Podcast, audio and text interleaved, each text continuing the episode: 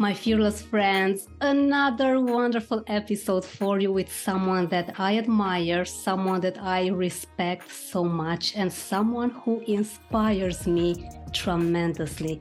And you'll see what I'm talking about in just a few seconds. Today's episode on Stories About Fear, number seventy-six. Can you believe it's already seventy-six? Two years and a half. What a journey. What amazing lessons in between and continually learning. A special topic for me today. Learn to Say No with Michelle Glogovac. And I have to admit that I forgot to ask Michelle if I pronounced her last name right. Michelle, can you please tell me that? You did. That was perfect. It was perfect. Awesome. Thank you. A bit about my amazing guest. She is the Podcast Matchmaker, an award-winning publicist and host of the My Simplified Life podcast. And I may say what an amazing work of art her podcast is. You are going to learn more about it in the description of our audio and video for today, because it's quite an inspiring piece of art, work of art, because these talks... we can never have enough talks about mental health and prioritizing our well-being. Michelle works with entrepreneurs, authors, and experts, hone their storytelling abilities, grow their businesses, and elevate themselves as thought leaders. Her first book, How to Get on Podcasts, debuts in February two thousand twenty-four. Wow, this is really exciting. Michelle is a wife, mom of two, stepmom of two, so she has four kids. And I have one, and I say it's hard. She has four. Okay, I need to consider what hard is. And she's also a fur, a fur mom. She has her B A and M S in law and is the founder and C E O of the M L G Collective. Welcome, Michelle. What a privilege to have you on. Oh, what a privilege to be introduced that way. Thank you. It's my pleasure. And as I was telling you earlier, after our talk about a bit of politics, because we are concerned moms and we want the best for our kids, as I saw your profile on Twitter, it was really such an eye-opener for me. Whenever I see mom and a business owner and someone that's so vulnerable and opens up the way that you do, thanks to our common friend, Matt Gilhuli. What a great guy. He has been such an inspiration for me as well. I thought that we need to have a conversation for sure. And it definitely, it's not disappointing because you have quite some stories, my dear. Can you please tell us, how did you get to have to say no to the people around you last year because of some health issues that were pretty severe? Yeah, well, I, I appreciate all of that. And I love that you love my Twitter because I am very vocal on Twitter. I don't hold back. Whereas on other social media, I might not say exactly what I think, but Twitter, yes, I say it how I see it and feel it. Um, but yes, a year ago, I was doing all the things. As a mom of two elementary school kids, I was on the P T A. I was the vice president of communications. I had my business. I was the Boy Scout leader, the Girl Scout leader. Um, I was team mom for, you know, soccer, for baseball. I was doing literally all the things that I thought I should be doing. I was a class mom. You know, I was doing a lot. And it was my forty-first birthday. We had an amazing day at the beach. It was what I wanted to do. And two days later, I woke up in the middle of the night with a sharp pain in my back. And it was reminiscent to me of when I was pregnant and I would have like sciatica or back pain.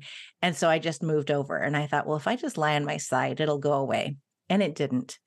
And this was on a between a Saturday and a Sunday, and it got worse. And I thought, wow, I really pulled something. I had, and I remember this, I don't know why, but I had been helping the kids brush their teeth lately because we had some, as they call them here at the dentist, some loosey-gooseys, and they were having problems with getting the teeth and not hurting themselves. And I kept positioning myself in a way that my back was a little tweaked. And I thought, oh, this is what it is. It's because I've been brushing their teeth in a weird way. Um, and so Sunday we went on, we went to a home improvement store, and I was like, oh, it kind of hurts a little more. And I'm out of breath a bit. This is kind of odd. Monday, it was the same thing. And I had called the doctor already. They couldn't see me. They said, we, we can see you maybe on Friday. This was Monday. I went, okay, fine. I'll check back in. They said, maybe call for a same day appointment first thing tomorrow morning. That night, the kids had gone to bed. My husband and I were watching T V, and I shot off the couch because I had such sharp pain. I was seeing stars. I it, it was so painful. And he was like, I should take you to the E R. And I said, no, what are we going to do with the kids? They're sound asleep. They're, I can't go anywhere. Like, it'll be fine. I'll just up the Motrin. I think I have some muscle relaxers from I don't know when. Like, I'll just pop some pills and I'll be fine. And went to bed that night, couldn't sleep. It was so painful. So I went down on the couch because I didn't want him to wake up. I thought maybe if I lay flat on my back, which didn't work. I emailed my doctor at four in the morning and I said, I'm emailing you to tell you I'm going to call you at eight a.m. when you open because I am in so much pain. I need to come in. Called at eight a.m. They said, yeah, we there, we've got nothing. We can't see you. And I said, I remember saying, well, is there a janitor or anyone, like anybody in the office that can see me? No, we can't see you. And I continued to work. I worked from bed that day. I had a heating pad. I was trying everything. And it just continued to get so bad that by two in the afternoon, I hunched to my husband's office down the hall and said, pack up the kids. We have to go to the emergency room. Got to the emergency room. I had punched in my details. It's all digital when you walk in. And before I could finish it, they said, Michelle, we'll take you now. And I went, what? Isn't it like a three hour wait at the E R? Like, this is weird. They took me right back, um, not into the actual E R, but into an office. And a doctor came by and she said, do you have blood clots? I go, no, I have like a pinched nerve, lady. Like, the, no, that's not what it is.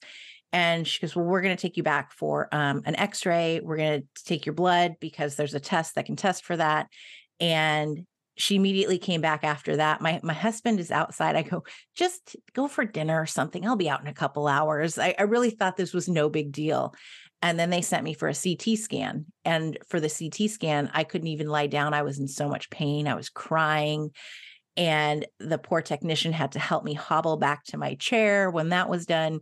And immediately within thirty minutes of that, she came back. She said, we're admitting you. You're having a pulmonary embolism and your entire lungs are filled with clots.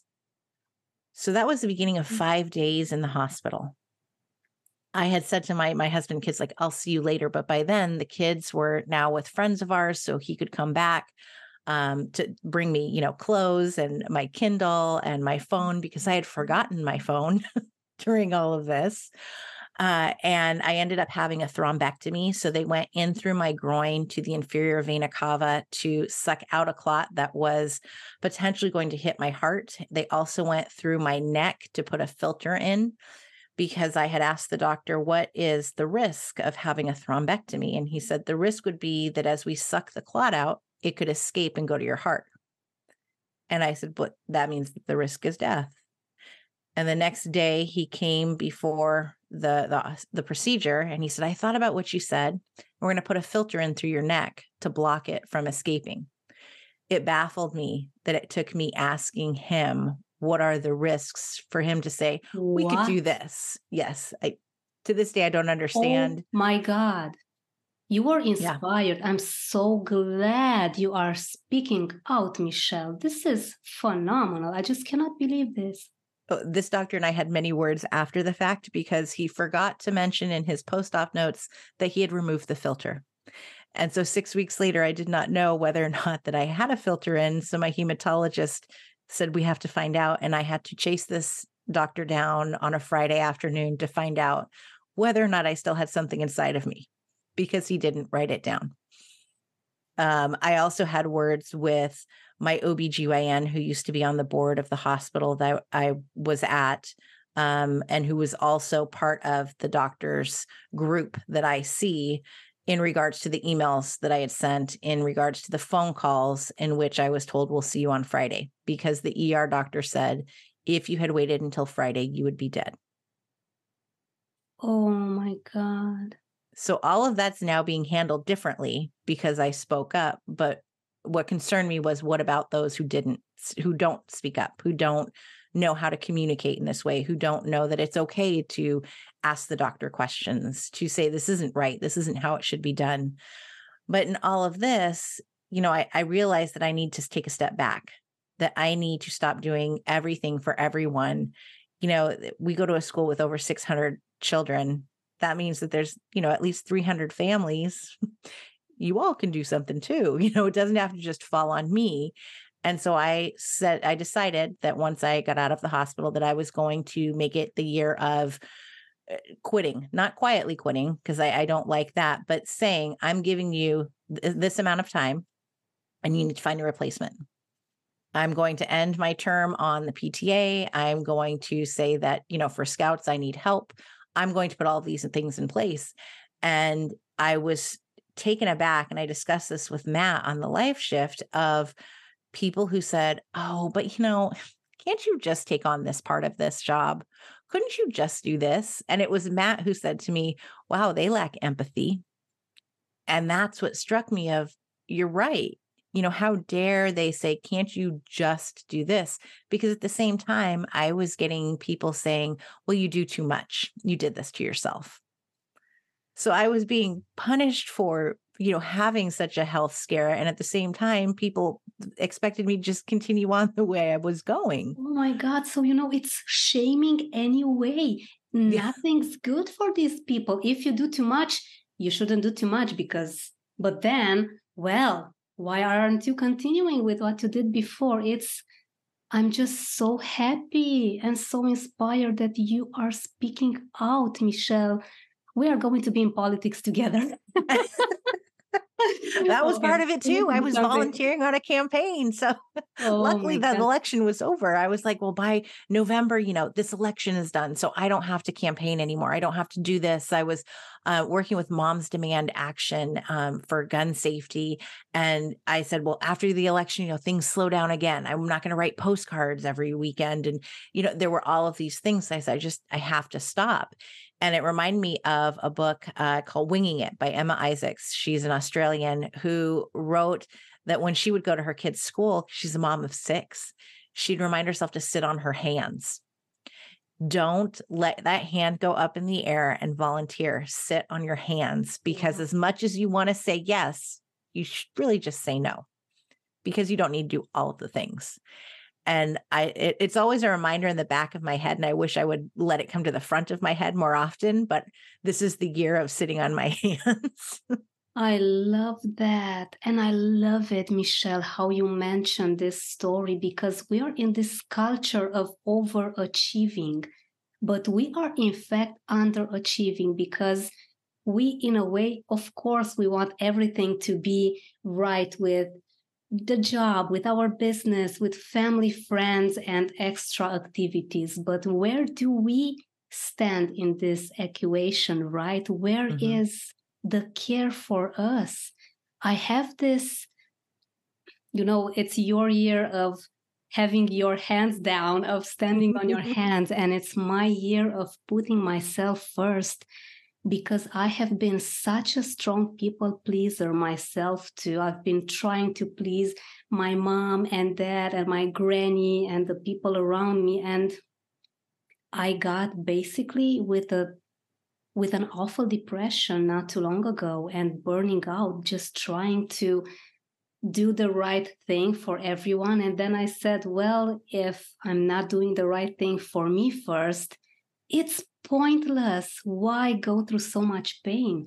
And I wanted yeah. to ask you, Michelle, what do you think about this overachieving culture for young entrepreneurs? Is there anything that you would advise them not to do to keep a sane uh, and a, a, a good place in their mental health and in their lives? What do you think? As an entrepreneur, when you start your business, it, it's tough because I started out all by myself and I feel it was an overwhelming time. I worked absolutely insane hours. My husband will tell you I worked too many hours for too little money. I had little kids at home, but I also knew how to do every single thing in my business.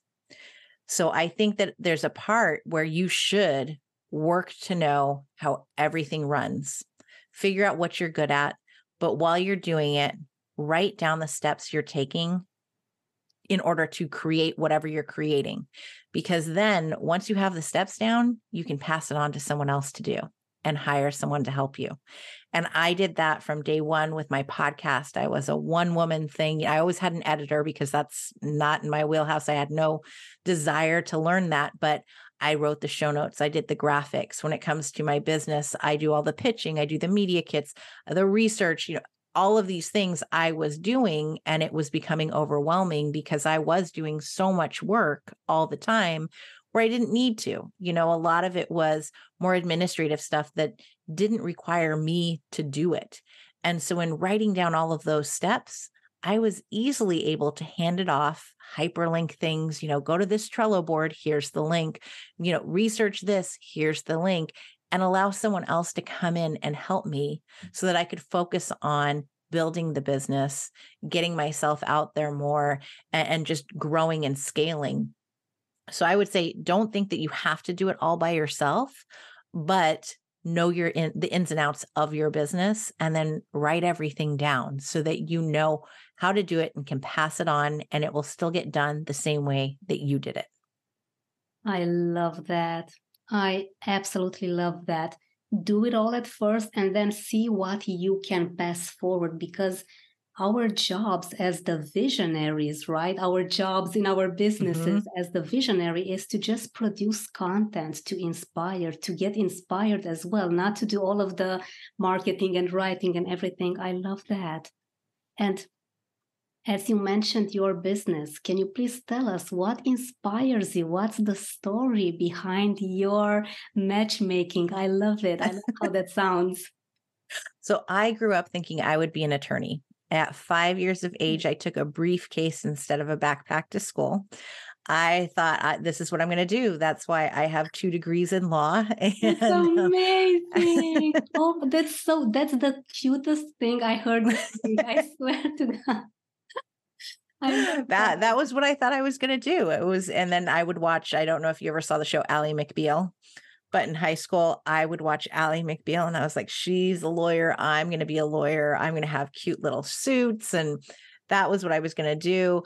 But in college, I needed a part-time job to pay for it. And I didn't have a car, but I could walk to the airport.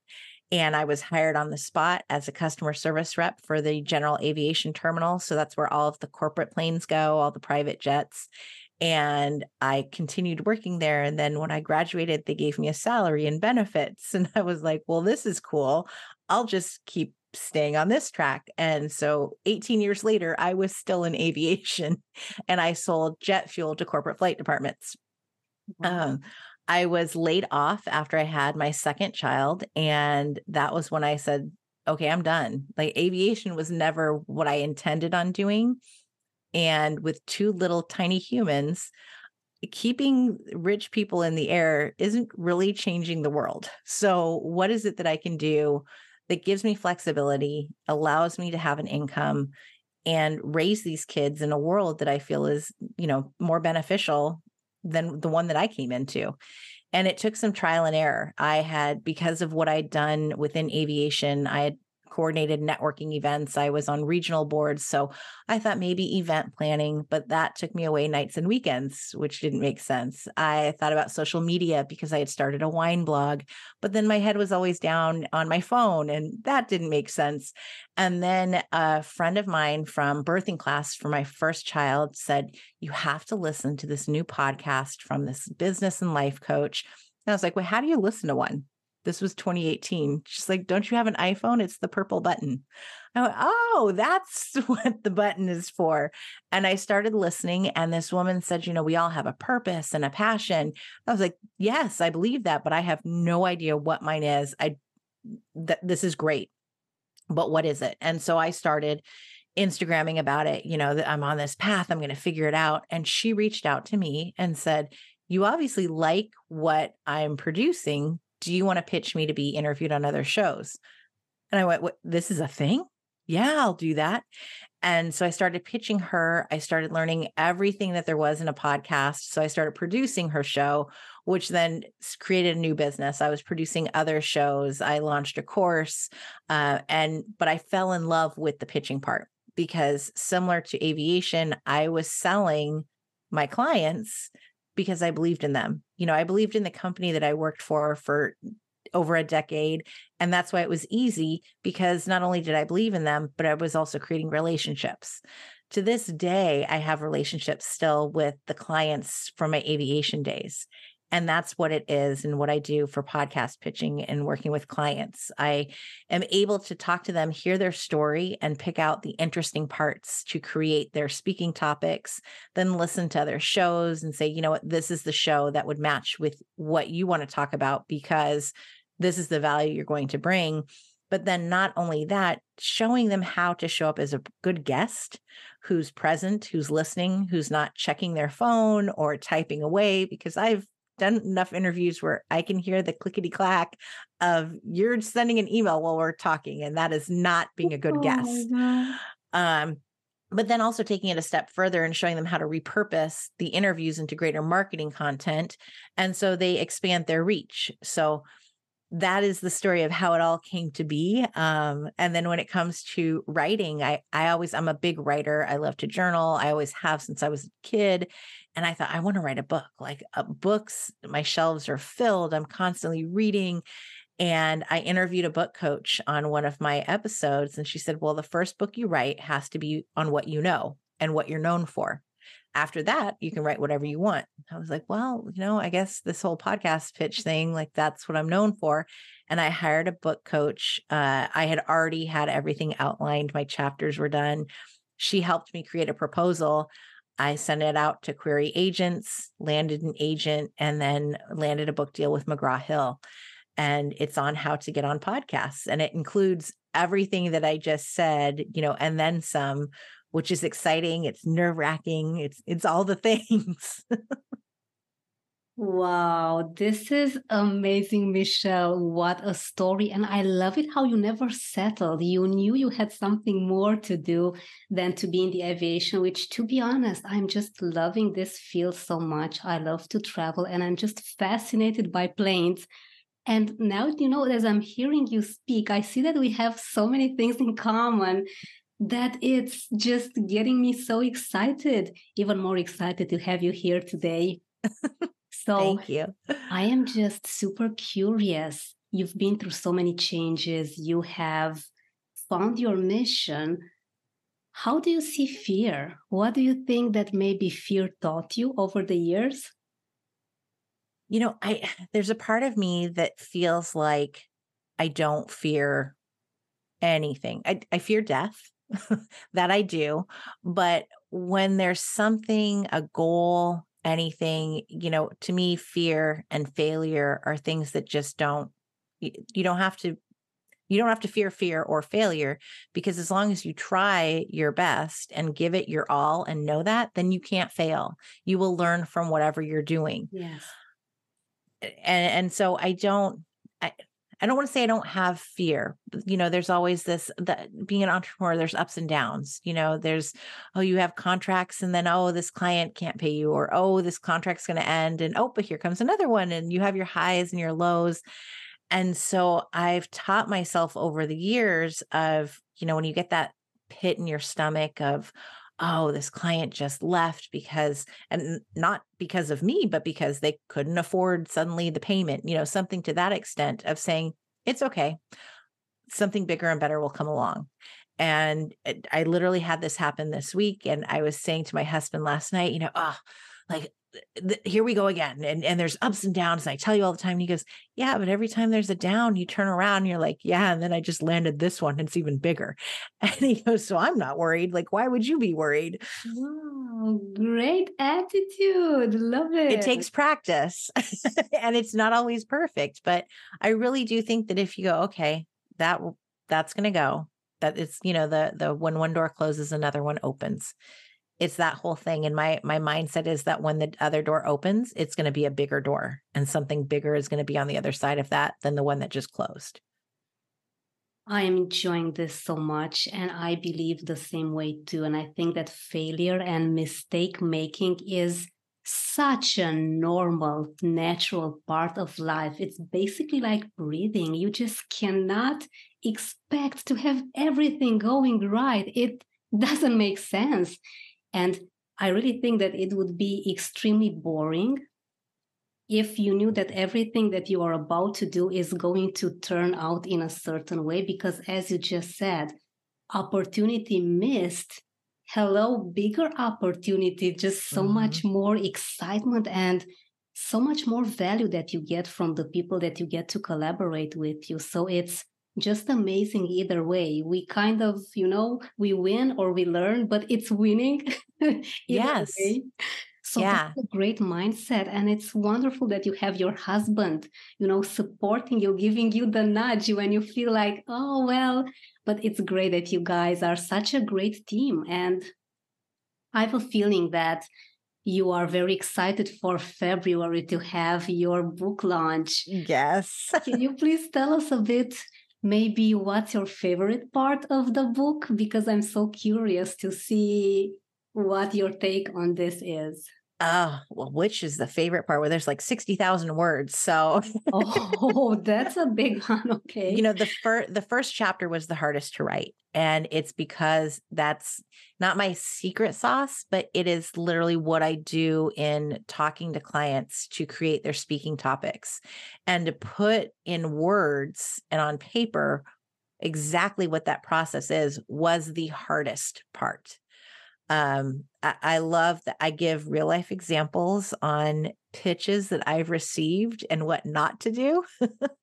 That was, that was a joy because I keep a, a file in my inbox of bad pitches, and I pulled word for word. I changed things so you can't see who it is, but you will see the actual pitches that I've received for my own show. Wow. That may, it's cringeworthy because I know that someone is paying an agency to do this work. And this is the work that they're producing, and it's gross and it's, it, it's just lazy, you know? So I, I love putting that in there to show this is what you don't do, but then the entire book is filled with, this is what you should do. You know, here are the examples. Uh, there's exercises for every chapter of, I've explained this. Now it's your turn to go do your homework. Do this. Uh, I will be creating a course to complement it. So when I start pre-sales in October, November, if you buy the book pre-sale, you'll get the course for free.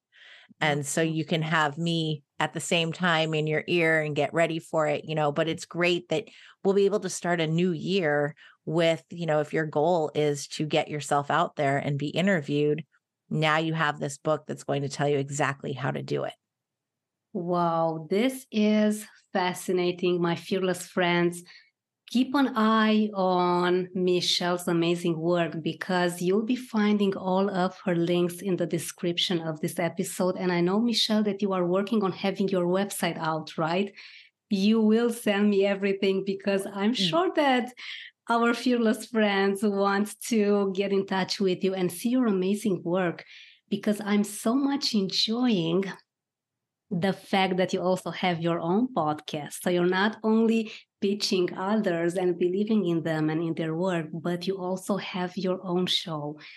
Would you tell us a bit about your show? What's happening yes. there? Yes. And on the website, I do have the M L G collective dot com. It's Michelle Glogovac dot com that by the time this airs, it will be up and out. And it is all about way too much about me. There's too many photos of me, but it will be where, you know, all of my, my author stuff will, will be living. Um, and My Simplified Life is the podcast. It started out as, you know, I just want to talk about what I've gone through uh, as a mom, as someone who worked in corporate space, who launched a business. And then I started interviewing people and I was like, this is great. We've all had a pivot somewhere along the way. Everyone is inspiring. Uh, I interview a lot of authors and some say there's too many authors, but the fact of the matter is that we don't just talk about the book. We talk about how did you come to where you are? Because most authors didn't start out as, oh, I, I graduated college and I wrote a book. That's not an author's story. And there's so much that goes into a life, you know, of anyone. So that's really what, what the podcast is about. It's about finding out about pivots, being inspired, finding out that there's different ways to do different things, you know, no matter what it is, if you're an entrepreneur, if you're an author, if you're an advocate, an activist, but to hear these stories. And I interview everyone from mothers, from I've had a former federal prison inmate in, on the show, hearing about his journey, because I think that, you know, to be empathetic, you need to hear these stories and to learn from them, to really fully grasp what someone has gone through, uh, to understand why certain people are fighting the fights that they do. And so that's really what the show is all about, to give you a worldview of other people, of journeys, of stories, to be inspired. And then I share, you know, my own stories and journeys along the way, along with, you know, some podcast pitching tips and tools and and, and things like that.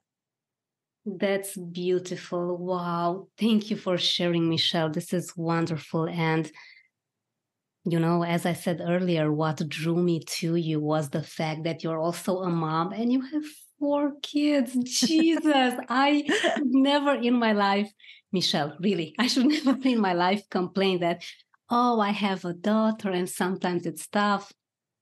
No, I'm going to just change this starting from today because I admire you so much for having so many things going on. And can you please tell us, for all the moms and dads out there, do you have any secrets to combining motherhood and business? Well, my, my first and only parental advice that I ever give expectant moms is to remember that everything is a phase. So yes, they might be crying all night. In two weeks, they will be sleeping. It is a phase. There will be an end point. Just remember that. And that was my mantra because my kids are a year and three weeks apart. So there were a lot of sleepless nights. But if you remind yourself that everything's just a phase, you get through it. When I launched my business, they were not in school yet. And I would go to play dates with other moms and they'd see me working and they'd question, you know, why are you doing this? Like, they're not in school yet. And I said, yes, but at some point they will go to kindergarten. And I would rather start my business small while they're at home and ramp it up so that by the time they're in kindergarten, I now have a full-fledged business and I'm not starting from scratch. Mm-hmm. I've already built a foundation.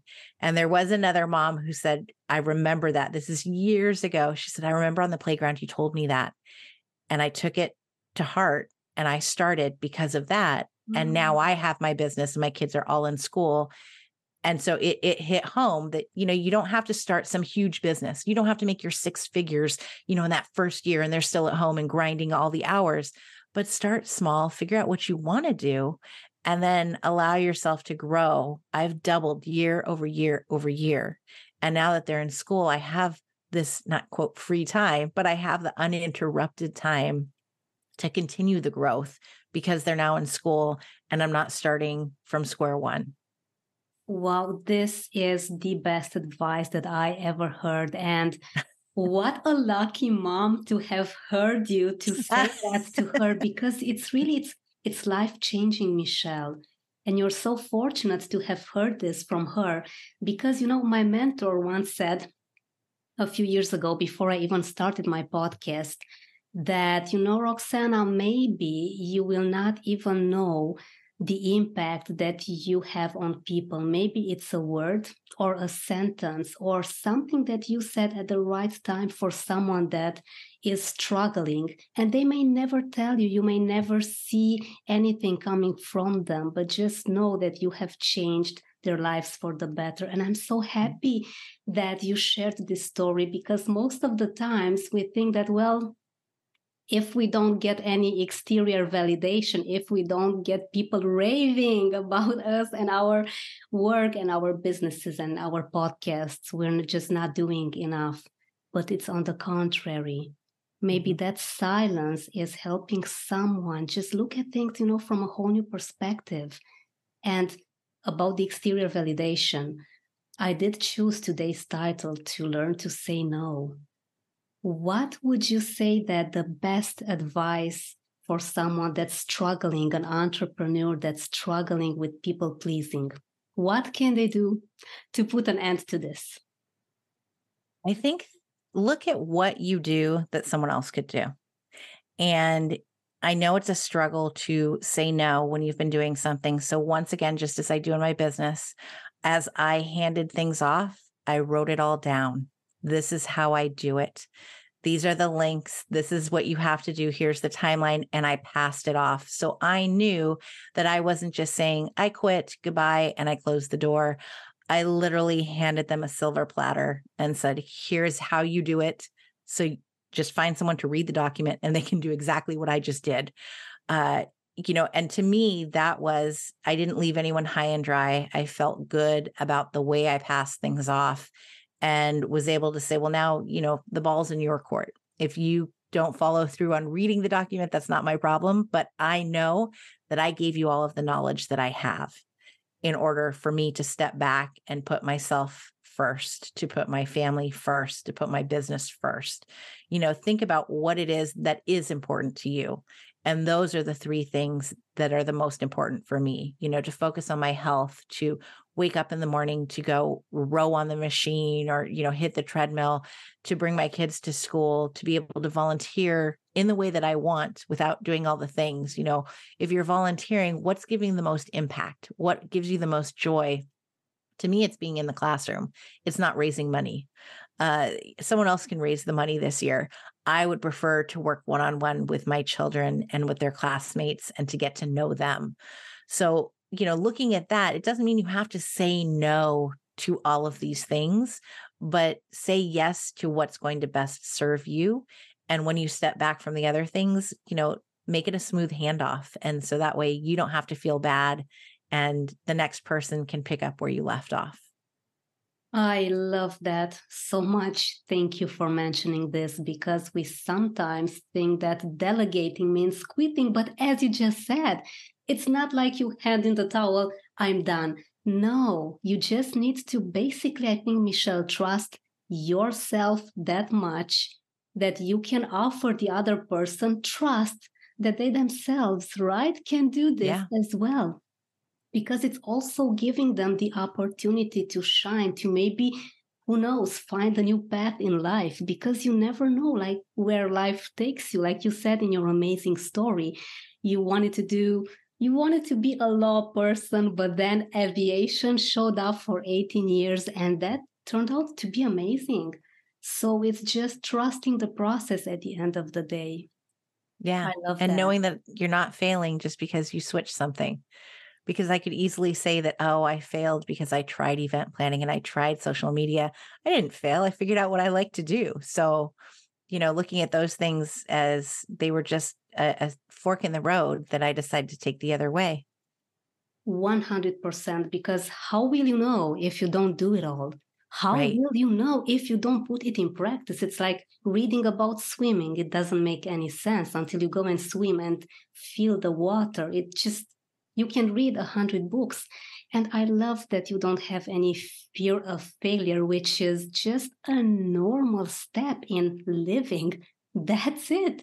It's nothing else. And I'm just so grateful that you shared that. It just feels so natural to hear you mention this. And I can feel that you have so many more amazing things going on. And I'm just so excited to follow your work next.